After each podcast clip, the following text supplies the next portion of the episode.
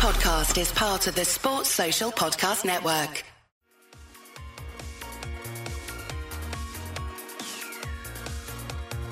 Hello there, I'm Tony Gale, and you are listening to We Are West Ham podcast.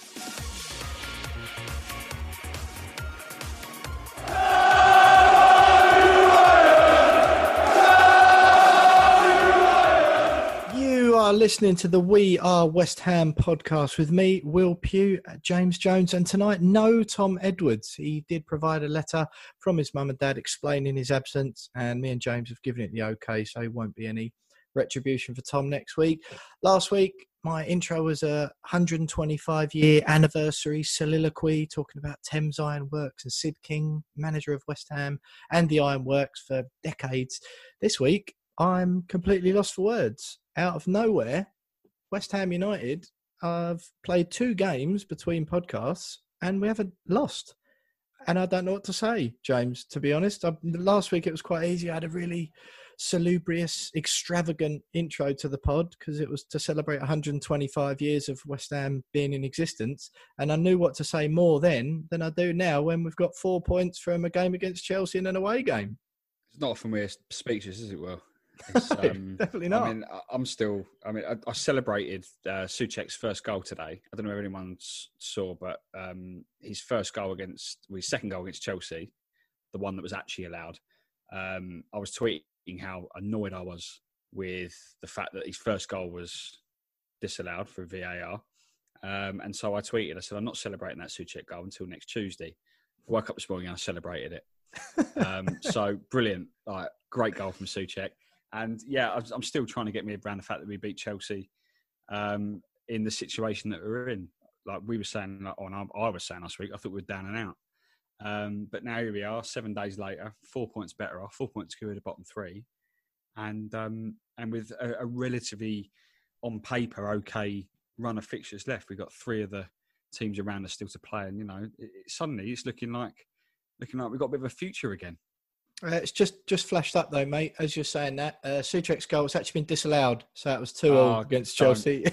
oh, Sorry, mate. yeah, oh, pre- premature celebrations, even though you left it another week.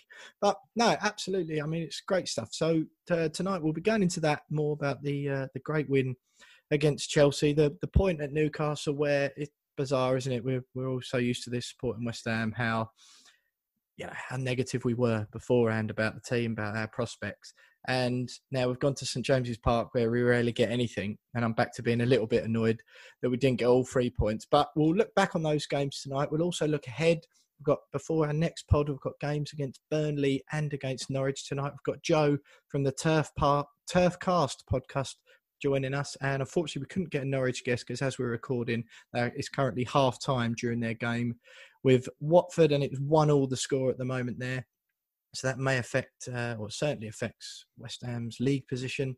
Certainly, if Watford get a point, and so we couldn't get any Norwich guests on, unfortunately. We'll do. We did have a mystery players quiz lined up, but Tom unfortunately had to duck out at the last minute. So we'll save that for next week, and we'll go through the headlines. We've got six big players out of contract next summer. Jonesy, I want to get your thoughts on those. Michail Antonio, Fabian Balbuena, Mark Noble, Fabianski, Wilshere, and Snodgrass, all out of contract the end of 2020-21 season. Want to get your thoughts on if we should cash in on those this summer.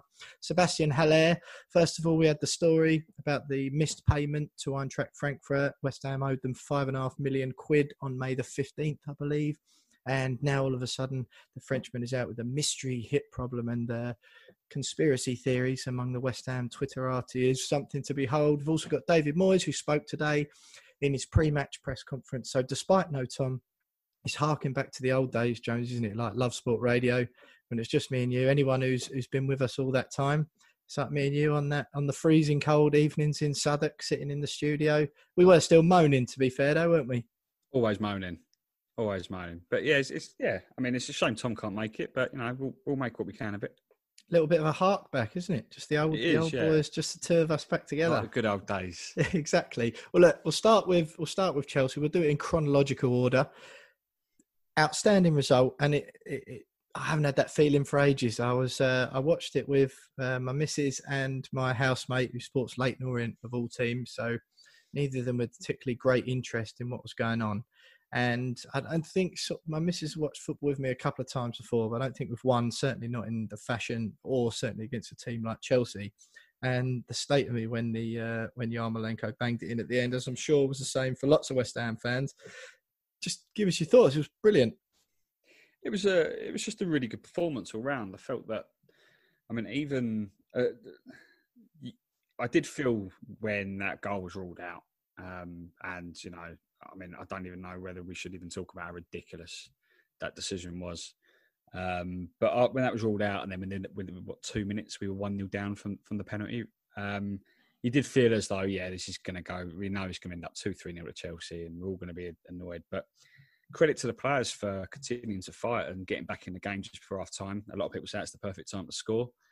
Uh, and then within five minutes of the second half, we're 2 1 up. And I think even at 2 2, I still felt like we weren't going to go on and lose that game. I think that the players were showing uh, just a little bit extra fight, a little bit extra commitment on the pitch that we hadn't seen against Wolves or against Spurs.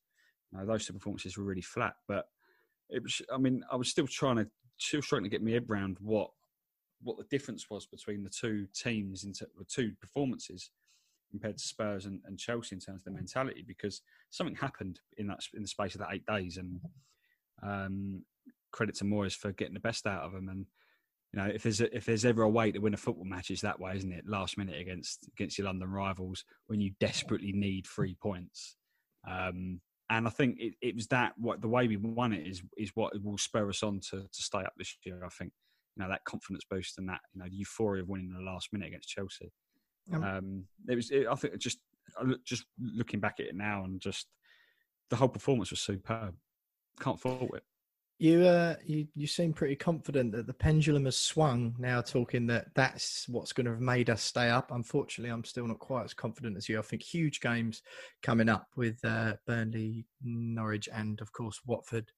Not long after that, massive, massive games, and you only need one of those teams. I know everyone thinks Watford are out, but they only need three points, and all of a sudden they've got a sniff, and it's it's gung ho cup final football for the end of the season. One thing I thought was funny: the Chelsea game.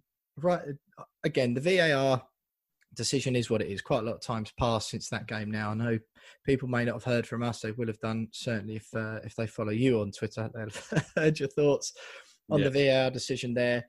The first one is what it is.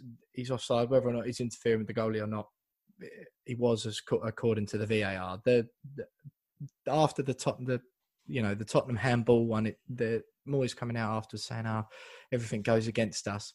I didn't really buy into that, but I think the thing that stuck with me for the whole game, you mentioned it there, the last minute, as the ball goes up the other end, Yarmolenko's got the ball out on the right hand side. He cuts inside, he makes the space off of Rudiger, and I think it was Fornals herring down the middle at lightning yeah. speed and I'm screaming at him, pass it, pass it, pass it. and as soon as soon as he, he took one touch and then he'd taken the the touch that meant he couldn't pass it anymore because Fornals was offside. And I was furious because I was just waiting for him to spank it into the Bobby Moore end behind the goal. So when he whacked it in, it took my brain about a second or two to realise, hang on, uh, he hasn't passed it and he's put it in oh, we're not even going to draw two anymore. Oh my god, we won. and I, I, do agree. I think the the spirit shown by the players was surprising. Certainly, exactly what you said. Uh, when the VAR overturned Soucek's first goal and then they scored the penalty, so uh, here we go. I might as well turn this off now. There is no point because we'll just crumble. So it it was good to see that side of thing. I think on the flip side, I think Chelsea were pretty poor. I think Chidgey came on, didn't he? Dave Chidgey from the Chelsea Fancast, who come on the show last week and said he'd be happy with a 1 0 win. And I think Lampard, the amount of post match interviews I've heard from him this season, saying, you know, obviously we did the double and when we did it at them to them at Chelsea as well, it's a bit of a smash and grab. He he must be furious. You know, he's got defenders there, they're pushing for Champions League football. The defending we saw from them is the sort of stuff you'd, you'd expect to see from us. Uh, did you I, I didn't. I, I, come away thinking brilliant as far as the character was concerned, but there were still quite a few parts of the game where I thought we were we were quite sloppy. Yeah, I mean, I, I know I said a minute ago that you know couldn't really fault the performance, and but we're, we're West Ham, and given the situation we're in, we're going to have sloppy moments in games. You know, we, we, had sloppy moments against Newcastle, even though you know we'll get onto that, but we deserve to win that game. Um, eh, we're going to have sloppy moments. We're not in our world class Liverpool side that will be faultless for 37 games of a season. You know, we, we if anything, we're we, have got fault in 38 games of a season, and we just got to try and overcome those. And you know, so I, I don't buy into the fact that you know we only won because because Chelsea were poor on the day. You know, Chelsea had their chances; they still scored two goals. I know they were two set pieces, but they still scored two goals. Um, we scored four. Uh, one unfortunately was ruled out, but you know we were better on the night in front of goal, but they still had their chances. So um, I think, yeah, it wasn't the perfect performance, but we took our chances, which we haven't done. You know, too many times this season we've had opportunities to win football matches and we've not done it. Um, and I can't think of a better player to be in that position than Yarmolenko. He loves a cut inside on his left foot. Um, and I know you doubted him, but I definitely didn't. I, I, knew he was putting that ball exactly where I don't. I don't know how Kepa didn't read it because you should be knowing where Yarmolenko's putting that ball. So it was a good performance all round. I like the way we pressed, uh, particularly in the first half. We pressed really well, but in stages, so we weren't getting tired. Uh, and it's it's a, it's a, an intensity and a, and, and, a style that we probably haven't seen enough of under Moyes. Uh, yep. So something happened between those those two games, the Spurs game and the Chelsea game, um, I know we had what was it eight days between the games, so we had a little bit of time to work on it, but um, it worked. Uh, but the trouble now is we've got to do that every single week between now and the end of the season, and then take that into next season with better players. Um, yeah, otherwise, it's going to be for nothing. Yeah, you're you're totally right. I mean, I um like, like I say, I, am still a bit cautious about the we're definitely staying up thing, but um yeah, I, I think you can't you can't complain at all. And one thing that I really thought about that Chelsea game, it was the first time there's been very, very, very few occasions this season where you've had those moments that go, "Oh, this is why I love football, and this is why I really, you know, I really enjoy it." And I wish we were we were there. What that would have been like with sixty thousand people there. One of the first excellent games I remember at London Stadium, or excellent atmospheres, was against Chelsea mm. in the cup, I think it was. And uh, yeah, it, it was just brilliant. It, it was a bit different doing it in your lounge, but yeah, it was just, oh, this is why I love football and I love West Ham again. But um, yeah, like you say, I think we've got to capitalise on on the chances. The defending was sloppy again, but ultimately it was three points, huge three points, and I'd uh, much rather been a West Ham fan after that game than a Chelsea one. Just uh, FYI, Chidgey from the Chelsea fan cast, as I mentioned, he came on last week. I did text him straight after the game and say, You're welcome on any time, mate. But he's uh, still yet to reply. moving on to the uh, moving on to the Newcastle game did you? It was, I don't know, it felt a bit classic West Ham, where uh, the game was certainly there to be won. I think the most irritating thing of the whole situation was the second goal going 2 1 up with not that long left in the game. Newcastle didn't look like they were particularly potent going forward, nor did we, to be fair, but we capitalised on the early goal. Antonio making the most of Lascelles' mistake to put us one up. Irritating that they were they were on level terms within 20 minutes or the, within the first 20 minutes of the game. Just it really does feel like two points left behind. I know perhaps people will say, "Well, you can't moan. You would have taken four points from those two games." Of course, we would. However, I, I still think we've we've lost thrown away the most points from winning positions out of hmm. anyone in the Premier League this season. So like 26 or something. Like I, I think it is, yeah, yeah, and and I think that just that epitomises West Ham for me. That game against Newcastle on on Sunday. You've got commentators watching the game just inexplicable, like Graham Souness, who I don't particularly rate ever. But at halftime, he's going, I don't, I don't understand how West Ham are are in this position. They've got a team full of good players there, blah blah blah. And I think, if anything, that Newcastle game, going two one up, uh, and then conceding one within 60 seconds, that tells mm. you exactly everything you need to know about West Ham season right there. Did you come away from the game frustrated or, or were you pretty pleased? Uh, a mixture of both, I think, because at the beginning of the game, you know, I would have taken a point. I think most of us would have taken a point. Um, I mean, you're right. We we weren't expecting to take four from from those two games. So uh, at the end, I was a little bit like, well, you know, in hindsight, that's a that's a good result. That's a good point. Puts us four points away from the bottom three. But having watched the game and, and seen the chances that we had, and you know, having given away two two leads, particularly that second one, um, I hadn't even got back from the fridge getting another beer, celebrating that goal before they'd scored. So Uh, I think by the time I sat down and looked up, it was two-two. But um, I, am trying not to, to, see too much of the negatives in that because it was still a good performance. We had a couple of two lapses in concentration. Um, essentially it was Fornals that that kept. I think it was Dwight Gayle on side. Uh, and he's not a defender. I mean, I know every player should should be able to. I mean, he's a footballer. He's a, he's footballer, a footballer, isn't he? Jesus. But you know, he's he's, he's back in a position where he's, he's not. I don't think he's ever been that that deep for, for us. So uh, he probably got a little bit lost. But yeah, I mean, I'm I'm not going to blame Fornals. It is what it is. Uh, we we had plenty of chances to score another one. Um, I think Bowen came closest, didn't he, with, um, that Dubravka save um, which would have put us two two nil up. I think it was, or at least two one up. So yeah, it is what it is. Um, but taking four points from those two games, and we've given ourselves a massive chance going into these last five. So uh, I'm not I'm not too disheartened. Mm. No, it's uh, just uh, to clarify on that. It's 24 points we've dropped from winning positions this season, uh, but that's the most in the whole Premier League. Second behind us is Bournemouth, who on 20, and third is Aston Villa on 19. You then got Chelsea and Tottenham, 18 and 17, in behind them. And you know what? It might as well be called the the teams with the least character table because at the opposite end, obviously you've got Liverpool who've not thrown away any points from winning position. Then Wolves in second uh, with just two points they've thrown away. Sheffield United, Crystal Palace, Burnley, Man City, they're your top six. And they're uh, obviously you've got Liverpool and City in there, but the other four teams are teams of character this season, aren't they? Sheffield United digging in, Wolves under Nuno Espirito Santo really digging in, and Chelsea and Spurs, West Ham, Bournemouth, Villa at, at that other end, just no real character, no real desire to to hold on. I do know what you mean about the you know just accepting four points from those two games and putting it behind you.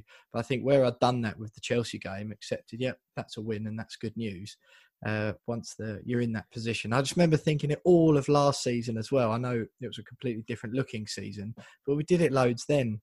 You know, I think obviously we finished tenth or whatever it was um, last year under Pellegrini, but it was the same thing as so many games where we went into the lead and then just threw it away. But like you said, I think with the Fornals thing, we weren't undone there by an outstanding Newcastle goal where you go, yeah, fair play. Well done, lads. Yeah, we were beaten by the better team. You've got a bloke. If if I did that at Sunday League, when you, you're right on the, he's on the wing position anyway. If he was centralised and there was someone behind him he couldn't see, he's standing at left back. You can see mm. all the mm. way along the line, and he's playing him on side by like ten yards. Mm. It's just hard, isn't it, not to get annoyed once you're in that position, especially in a game. Newcastle were there to be beaten, um, and, and and we couldn't manage to do it. But what are you going to do, eh?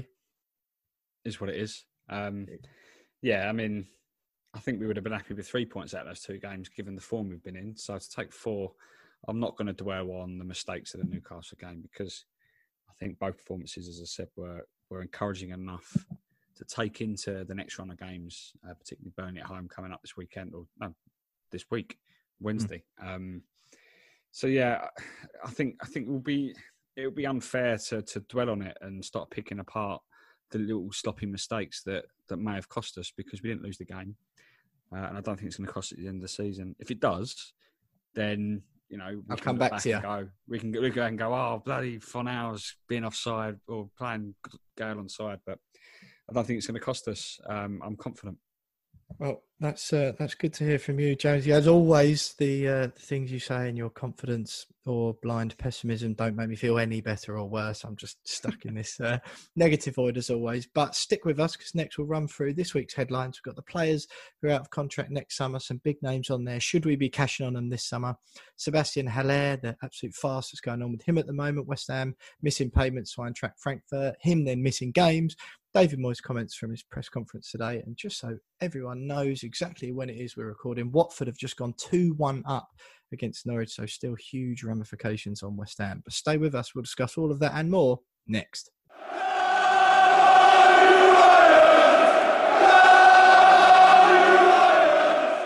You are still listening to the We Are West Ham podcast with me, Will Pugh, and James Jones. No Tom Edwards tonight. He had a prior engagement which he just couldn't wriggle out of even though he would have been relishing in West Ham getting four points from two games, one against Chelsea, one against Newcastle. We've talked those two to death now. I think overall, both of us pretty happy with four points from those two games. But as we record this podcast, Watford are 2 1 up against Norwich, mean they pull level on points with West Ham if it stays that way tonight on 31 points. Their goal difference, four goals worse than ours as it stands. Obviously, by the time you listen to this podcast, that game will be done and dusted and we'll know a little bit more. I'm struggling to get on board with James Jones, who thinks we're safe now. One more win, he says to me, but I'm looking at the table with Watford and Villa still to play. Villa just four points behind us.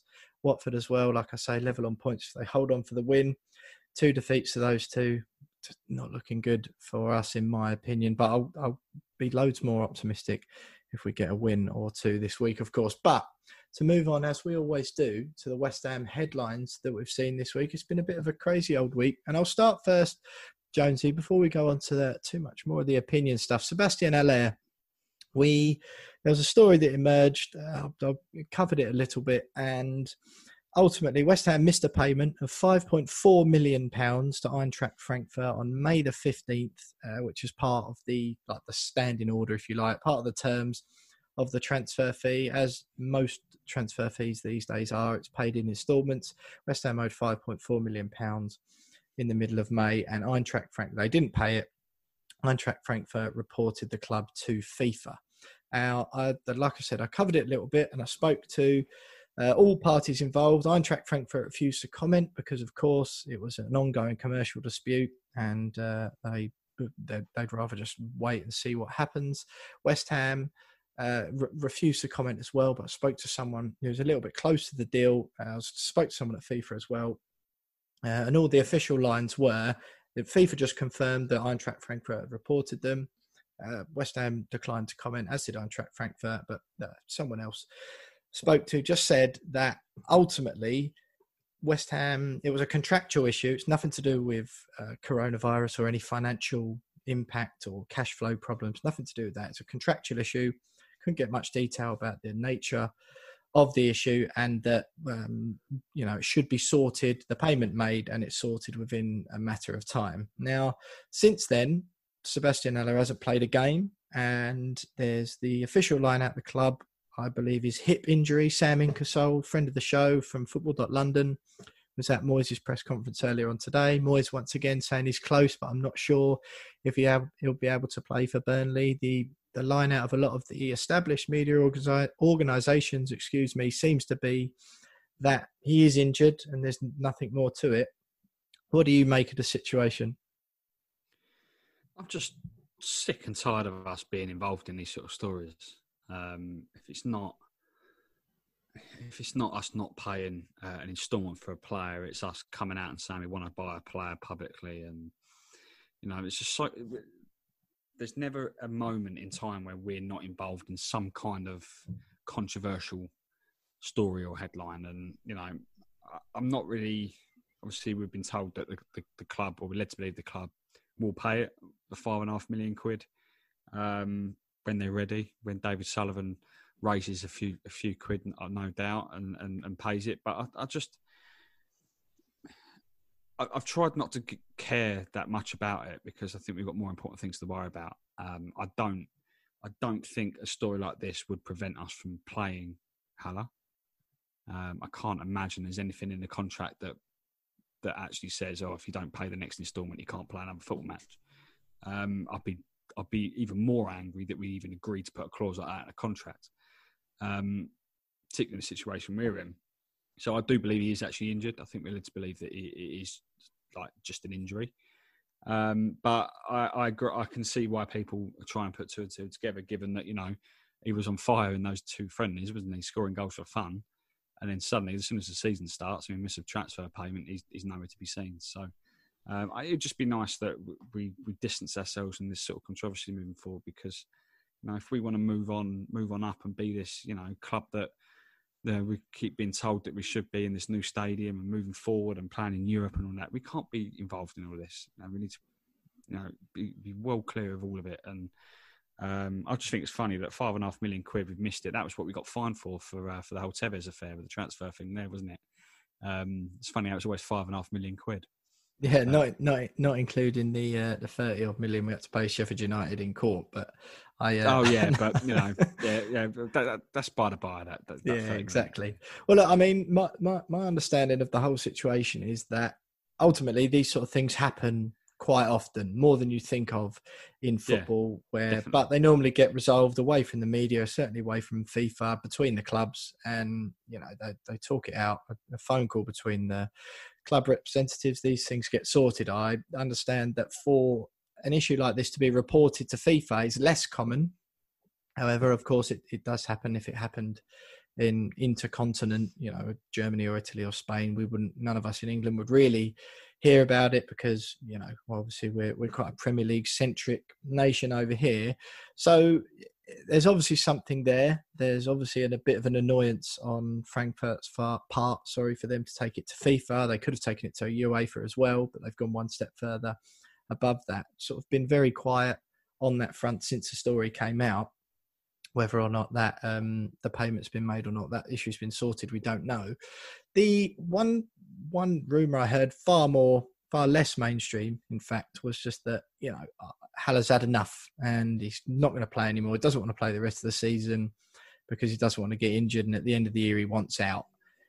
Like I said, I wouldn't be surprised if that turned out to be true because interesting conspiracy. Yeah, yeah but I, I, think it's it's all gone a bit mad. Are you one that look he, he is just injured and, and that's it, or have, have you just not going to have an opinion on it until the facts come out?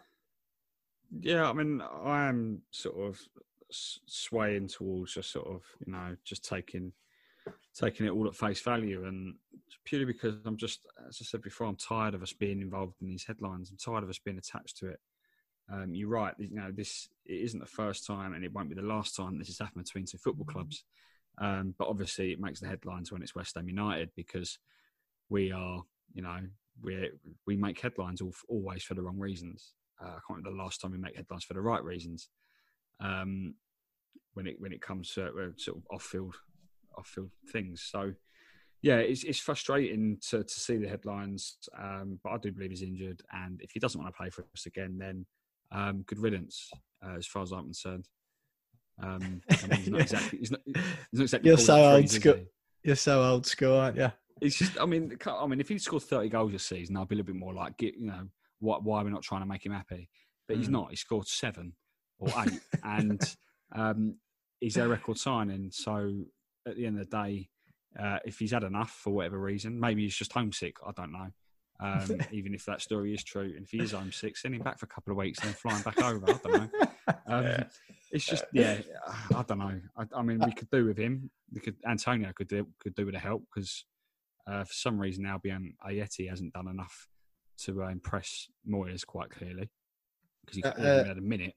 Antonio's hamstring must be holding on for dear life at the oh, moment, yeah. hasn't it? It's literally, uh, you know, I've got like safety pins, like just like keeping them together. Just his just legs are just strapped up with gaffer tape every single yeah. game. Now I do I do know what you mean. I think Antonio has done fantastic in in his place because, and I do think Antonio is, is more mobile anyway. When we play in that with the as an isolated forward, Antonio is better because you know unfortunately not Haller or Antonio's fault West Ham haven't been able to strike a balance between attack and defence this season. That means that sometimes we actually have some players within 20 yards of our striker without conceding a goal almost immediately if we give up possession. I don't think you can blame Haller for that or Antonio. If anything, I think he's done well to score the goals that he has because I think he's had to produce them from almost nothing. So mm. I, I, I will be a little bit softer on him. I do, I do think though it was a foolish decision in the first place because uh, uh, we've covered it on this show many a time before about Haller that we had we had a, a, a Marko Arnautovic before who was that all action man, wasn't he? Just like Antonio is now, who was eight out of ten in the air, eight out of ten on the floor, eight out of ten running the channels, eight out of ten at finishing. Where we've got Haller who's ten out of ten in the air, nine and a half, ten out of ten at finishing if the ball goes anywhere near him, but four or five out of ten at running behind and being mobile and shutting defenders down. And really, again, I don't think you can blame him for that. He played in a different team before at Eintracht Frankfurt. He wasn't that isolated striker where he's the only man in the opposition's half for the majority of the game. Mm. But I think I do think it'd be good to have him back just to give Antonio a rest if nothing else. But I think it'll be that is an intriguing one, and it makes me sick to the back teeth when I hear pundits go, "It'll be interesting to see how that plays out." But this one, I actually will be intrigued to see what happens over the next few days. But to move on, David Moyes in his press conference today, obviously a little bit more, a little bit more chipper from uh, again unbeaten in two games and and four good points as far as he's concerned. He he played that Haller situation down a bit and just said, you know, I, he might be ready. I'm not sure. He's he's back in training. He's getting closer. Uh, Anderson won't be out again. Uh, there's a few things. I finally, finally, Felipe Anderson has had a run out of the team, and I think we've played loads better without him in it. Do you like that Lanzini Fornals combo? I'm a little bit concerned about Lanzini. Um, I mean, we all know he's not the player he was before that injury. Um, but it, it, does the combo does work, but I still feel as though Lanzini can give a lot more than than we've seen from him over the last couple of games. Um, it, before he was a lot more. You felt like every time he got the ball, he could make something happen. Um, and I don't think Fornals is that player, although I think we all were led to believe that he would be that player. Um, and I feel like they both of them just lack a little bit more creativity for my liking. Uh, if we can get Lanzini back even close to where he was before, just a little bit more confidence on the ball. I feel like every time he gets the ball, he's a little bit sort of, you know, uneasy about being in possession. And it's probably a confidence thing. He's probably not back to uh, the confidence he had before um, that injury. So, although I quite like the, you know, the potential of that that know, that pairing, I feel like it could offer a little bit more, particularly from Lanzini's point of view, because he's used to playing in the Premier League, and we all we all know what he's about. Um, but I just think we need to sort of coax that positivity and give him a little bit more of a free reign going forward, a little bit more creativity. Um, otherwise, you know, he's kind of a wasted player, um, and he's, he's, definitely not the player he was.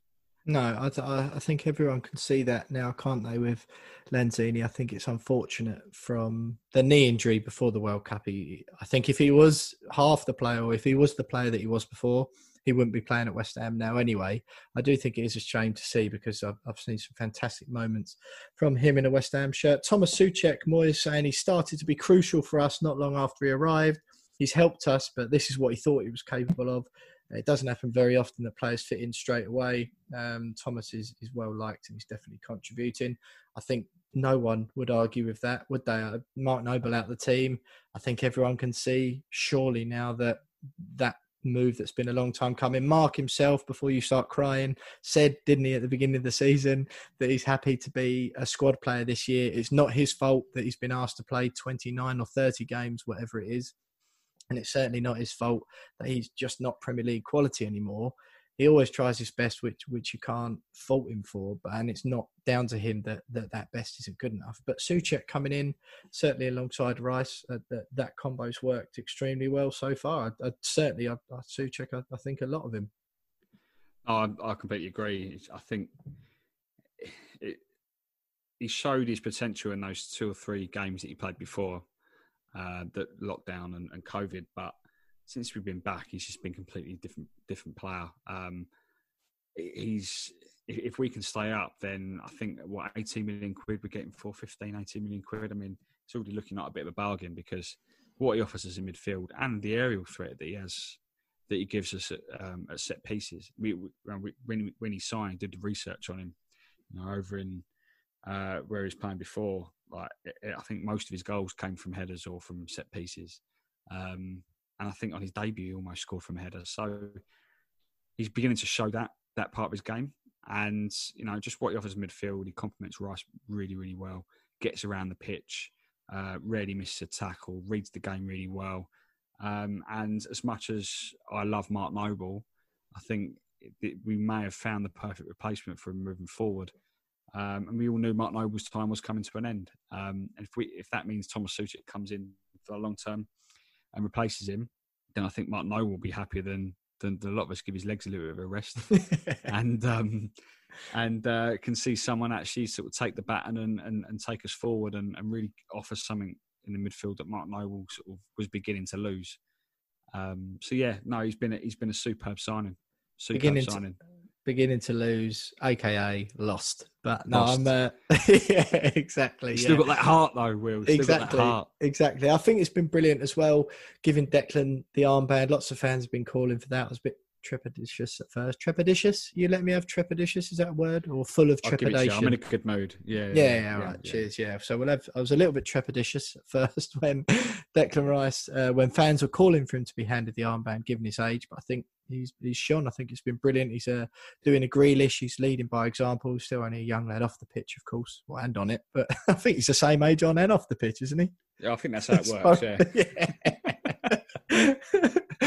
And uh, but yeah, certainly leading by example on the pitch. He's is he's West Ham's best player. You mentioned Mark Noble then, and listen, listen to this seamless link into the next topic, Jonesy. Uh, there's players, six players, six big players, certainly out of contract next summer.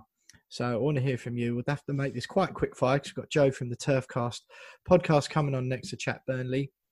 But the these players out of order. So Michail Antonio um, is one of the players out of contract next summer. So it's the end of next season. This is Michail Antonio, Fabian Balbuena, Mark Noble, Lucas Fabianski, Jack Wilshere, and Robert Snodgrass, all out of contract at the end of 21. David Moyes talking about Michail Antonio today in his press conference, saying he's got an awful lot to offer. He's played everywhere uh, as a centre forward, and he can fill all roles, partly because of his pace and power. However, it often leads to injuries, and he has had them. But this is the, probably the best spell of games in terms of 90 minutes he's played continuously. So we'll start with Michail Antonio. I want to hear from you on these players. Um, we'll, we'll do it a bit quick fire. Whether we try and get some money for them this summer, let their contracts run down or we renew and, and hold them on beyond that. So, Michail Antonio, first of all, you've heard what David Moyes has got to say. What, what, what are your thoughts on him? We've got an option to to take another year out of him, haven't we? Yeah, that's it. We can um, trigger that at the end of next season. That. Yeah.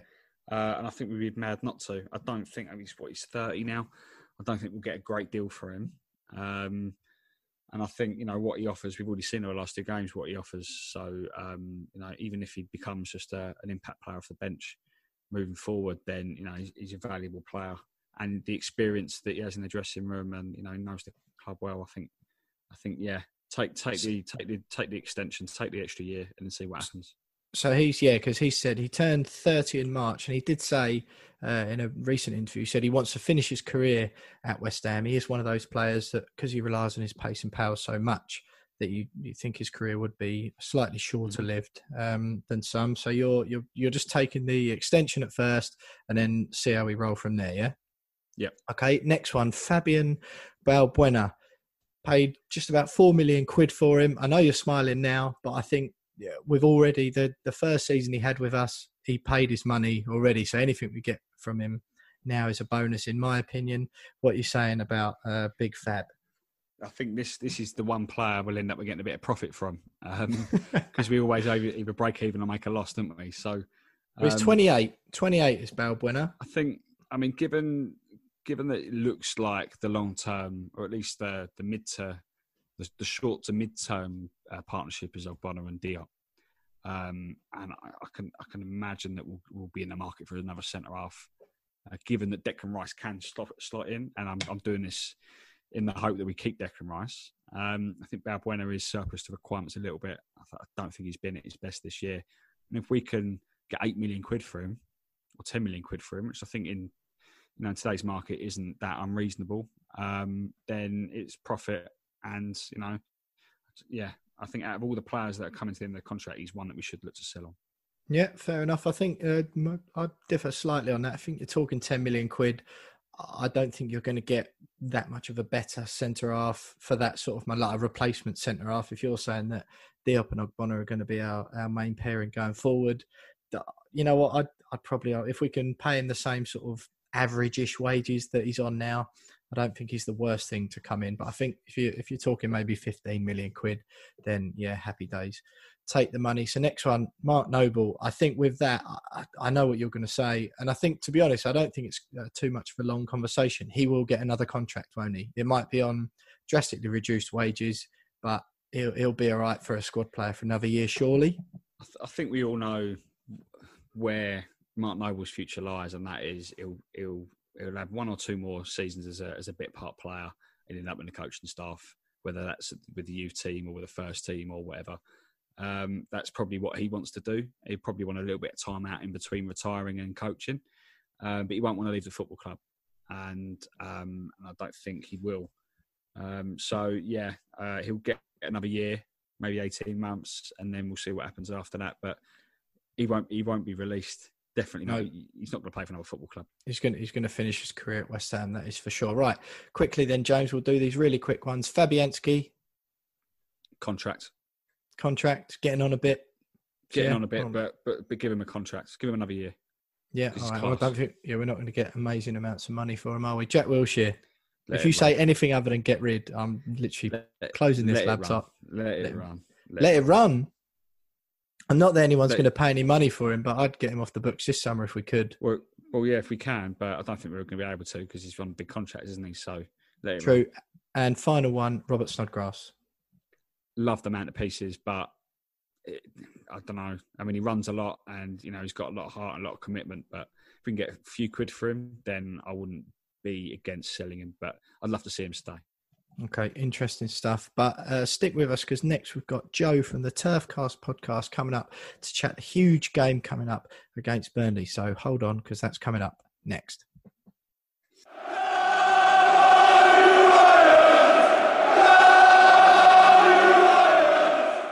You are still listening to the We Are West Ham podcast with me, Will Pugh, and James Jones. We've covered loads already on the show tonight. The great results at Chelsea, against Chelsea and Newcastle.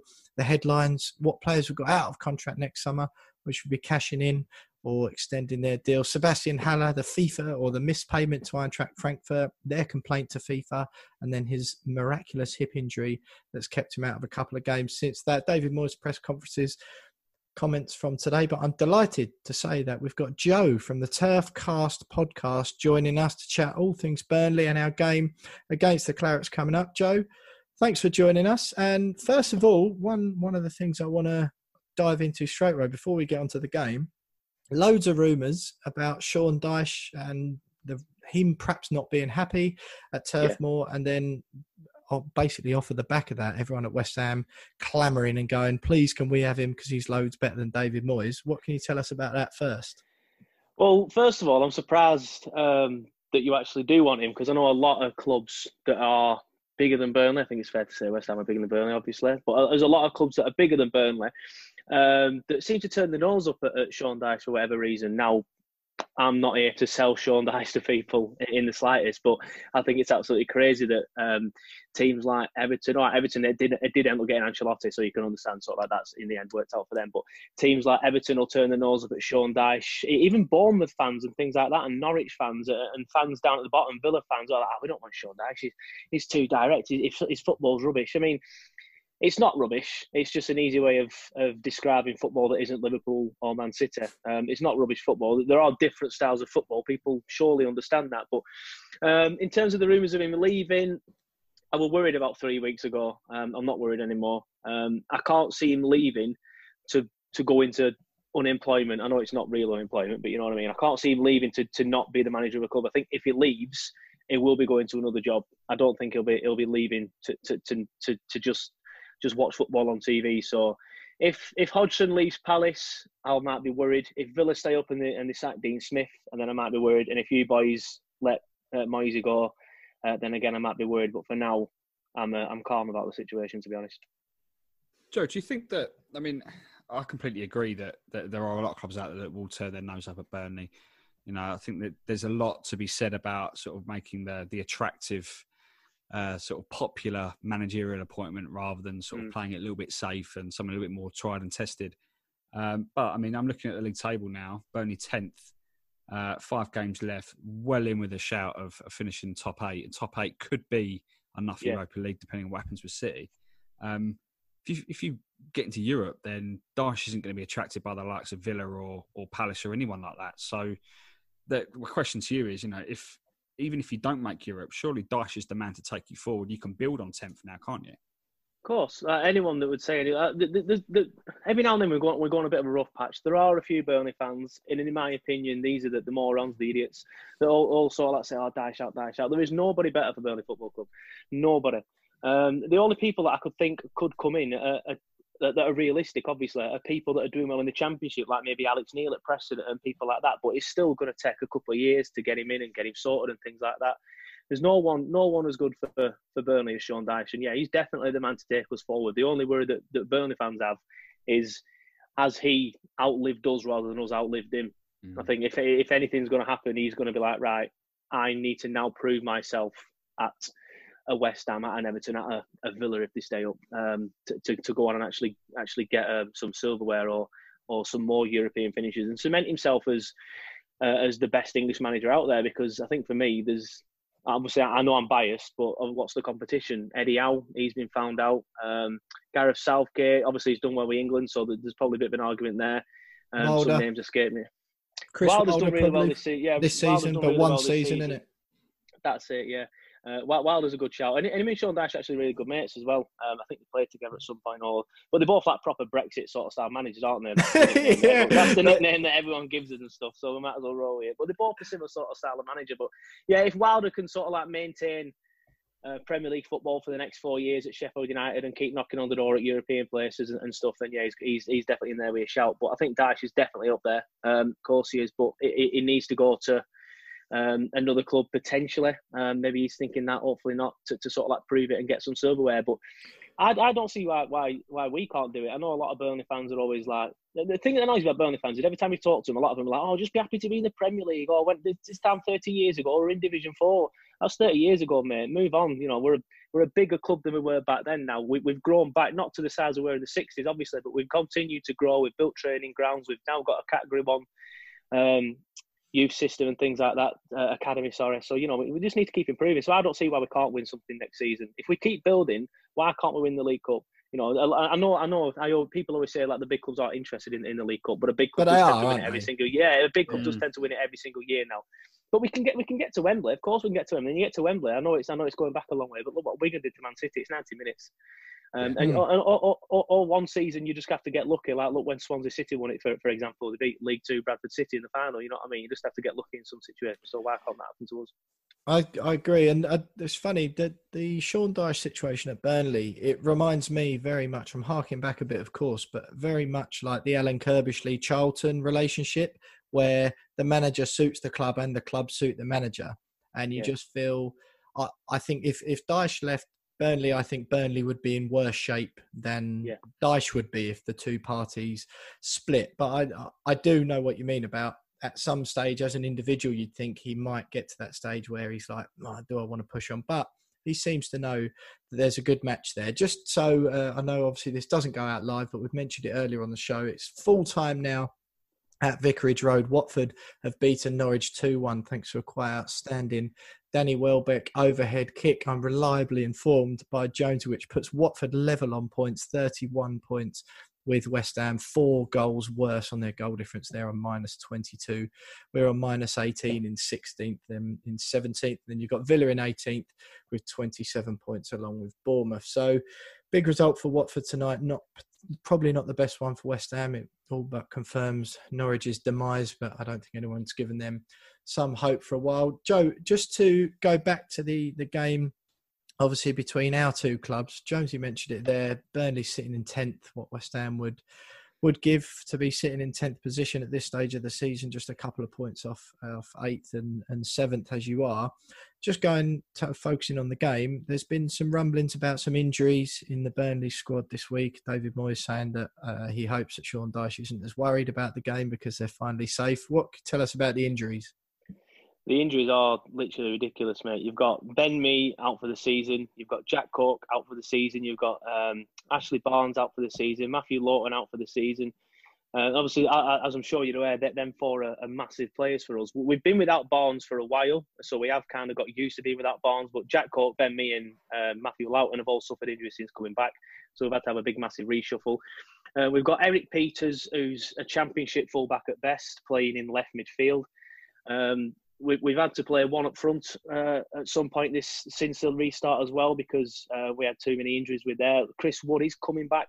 I think he got 20 minutes last time out against um, Sheffield United, but uh, I don't know whether he'll start. It might be might be too soon for him. Uh, and there's and there's Robbie Brady and I don't know if I would have mentioned these two. Robbie Brady and Johann Berg Gudmundsson who, who seem to be injured all the time as well. So the injury list is is pretty ridiculous at the minute, and obviously it goes back to the argument that um, obviously I, I think that you'll agree with that this this five substitution rule that only seems to suit the not necessarily bigger clubs, but it is it always does seem to be the bigger clubs, but the, the big the clubs with the bigger squads, and obviously the bigger clubs always have the bigger squads because they have, more, have more money. But um, for the first time since the lockdown, uh, sorry, since the restart, we actually named a full substitute bench against Sheffield United.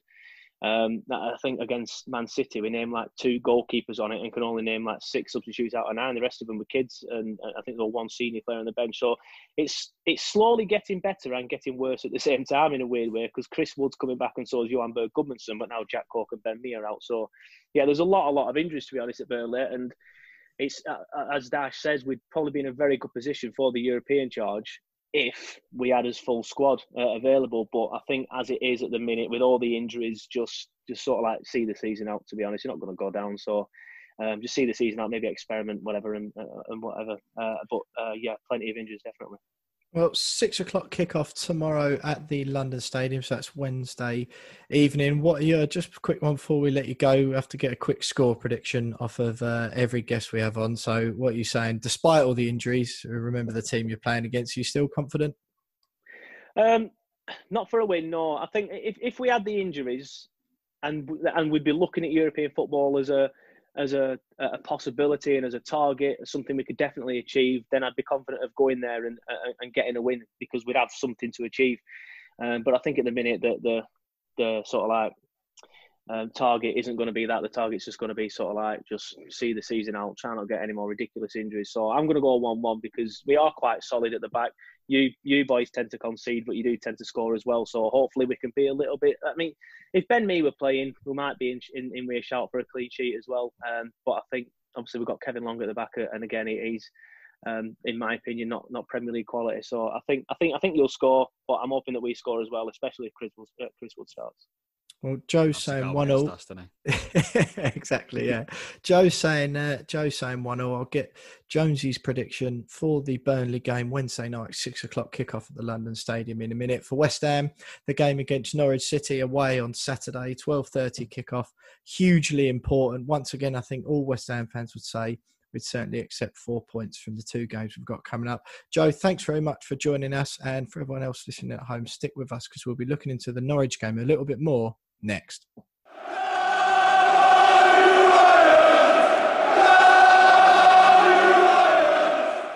You are still listening to the We Are West Ham podcast, and you have still got Will Pugh and you still got James Jones. You've no longer got Joe from the Turfcast podcast, who just joined us now to chat West Ham's game with Burnley at six o'clock on Wednesday night at the London Stadium. It is a big game. Saturday's game against Norwich, which will be played before we do the next pod, probably bigger for the club. As we speak, Watford have just beaten Norwich 2 1 at Vicarage Road to pull them level on points with the Hammers, but they're worse off on goal difference by four goals. Jonesy, Joe there from the Burnley podcast saying 1 all.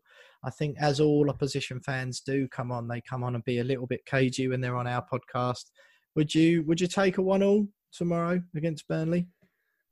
Yeah, I think so. I think a, a result like that, then, although I, have been very very confident that we that we're going to stay up after the last two results, um, uh, dropping points still then does mean that we need results to still go our way. Um, if we can gain a point and you know, Villa and Bournemouth both lose, then for me that's a point. That's a point well earned. Um, so yeah, I think um, I, I, difficult to say. I mean, I, am confident that we can we can beat Burnley.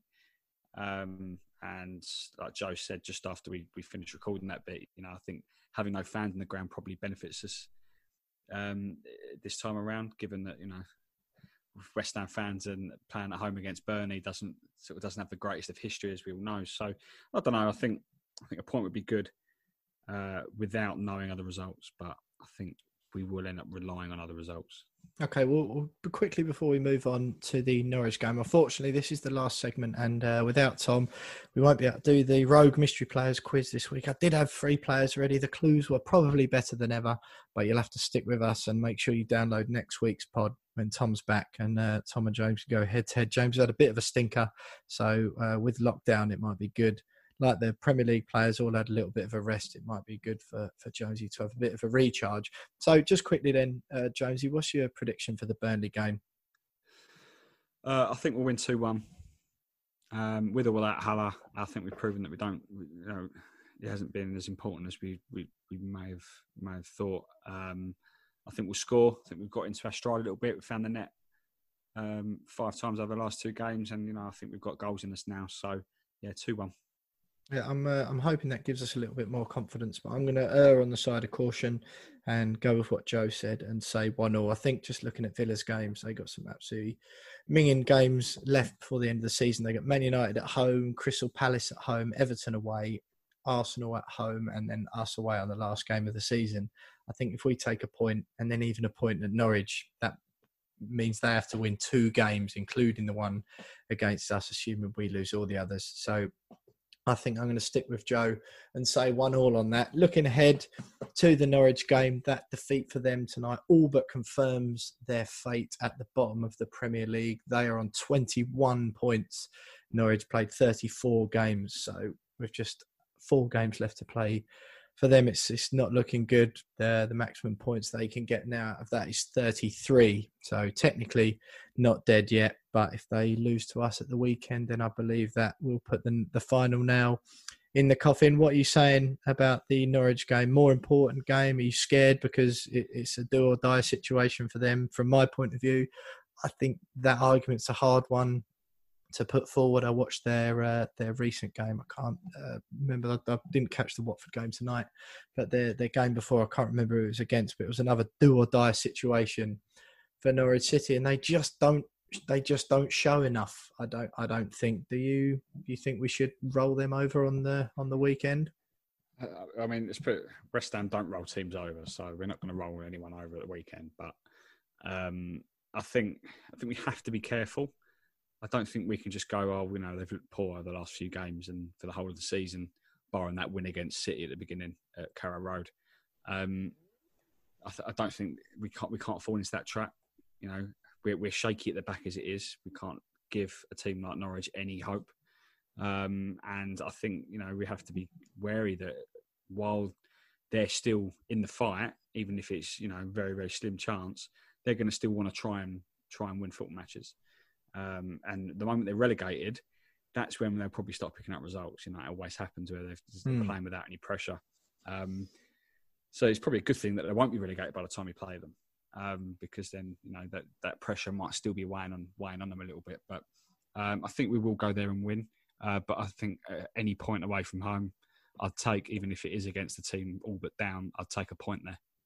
Yeah, absolutely. I mean, Norwich have got uh, us at home on Saturday lunchtime, Chelsea away, Burnley at home, and then Man City away on the last game of the season. So they let's be real, they are they are down, of course. Um, it was Brighton the game, a load of waffling from me just then that I couldn't remember. They they played Brighton at home, didn't they, on Saturday? Lost one yeah. 0 and you know Brighton were okay, and but Brighton were there to be had. They were there to be beaten and it was still pretty much sort of half on the line for Norwich. If they'd got a win there, it might have given them a bit of hope.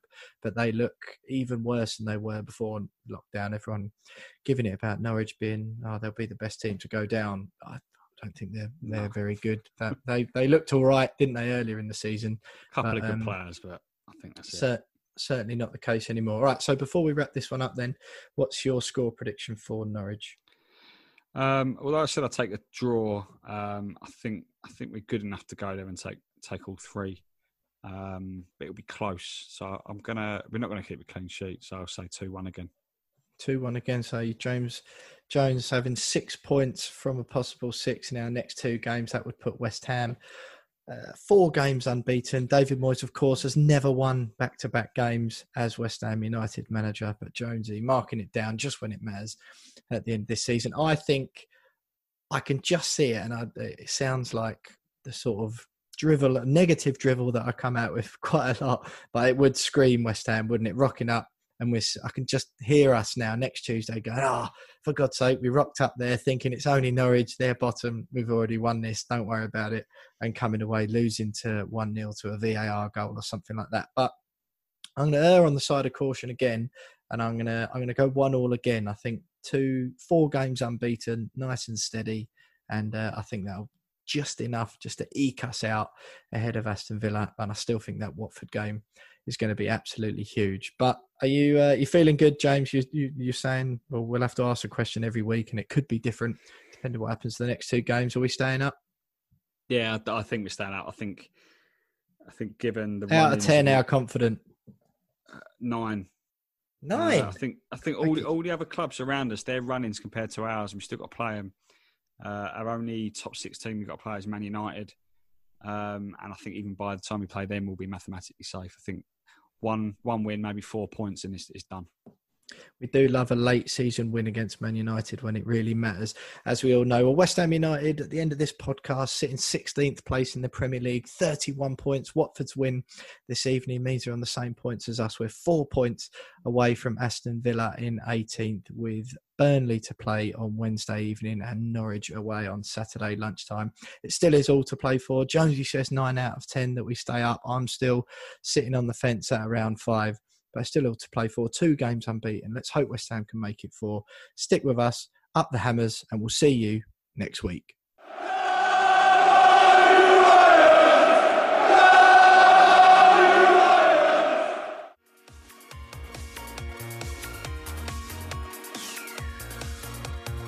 Hello there, I'm Tony Gale, and you are listening to We Are West Ham podcast.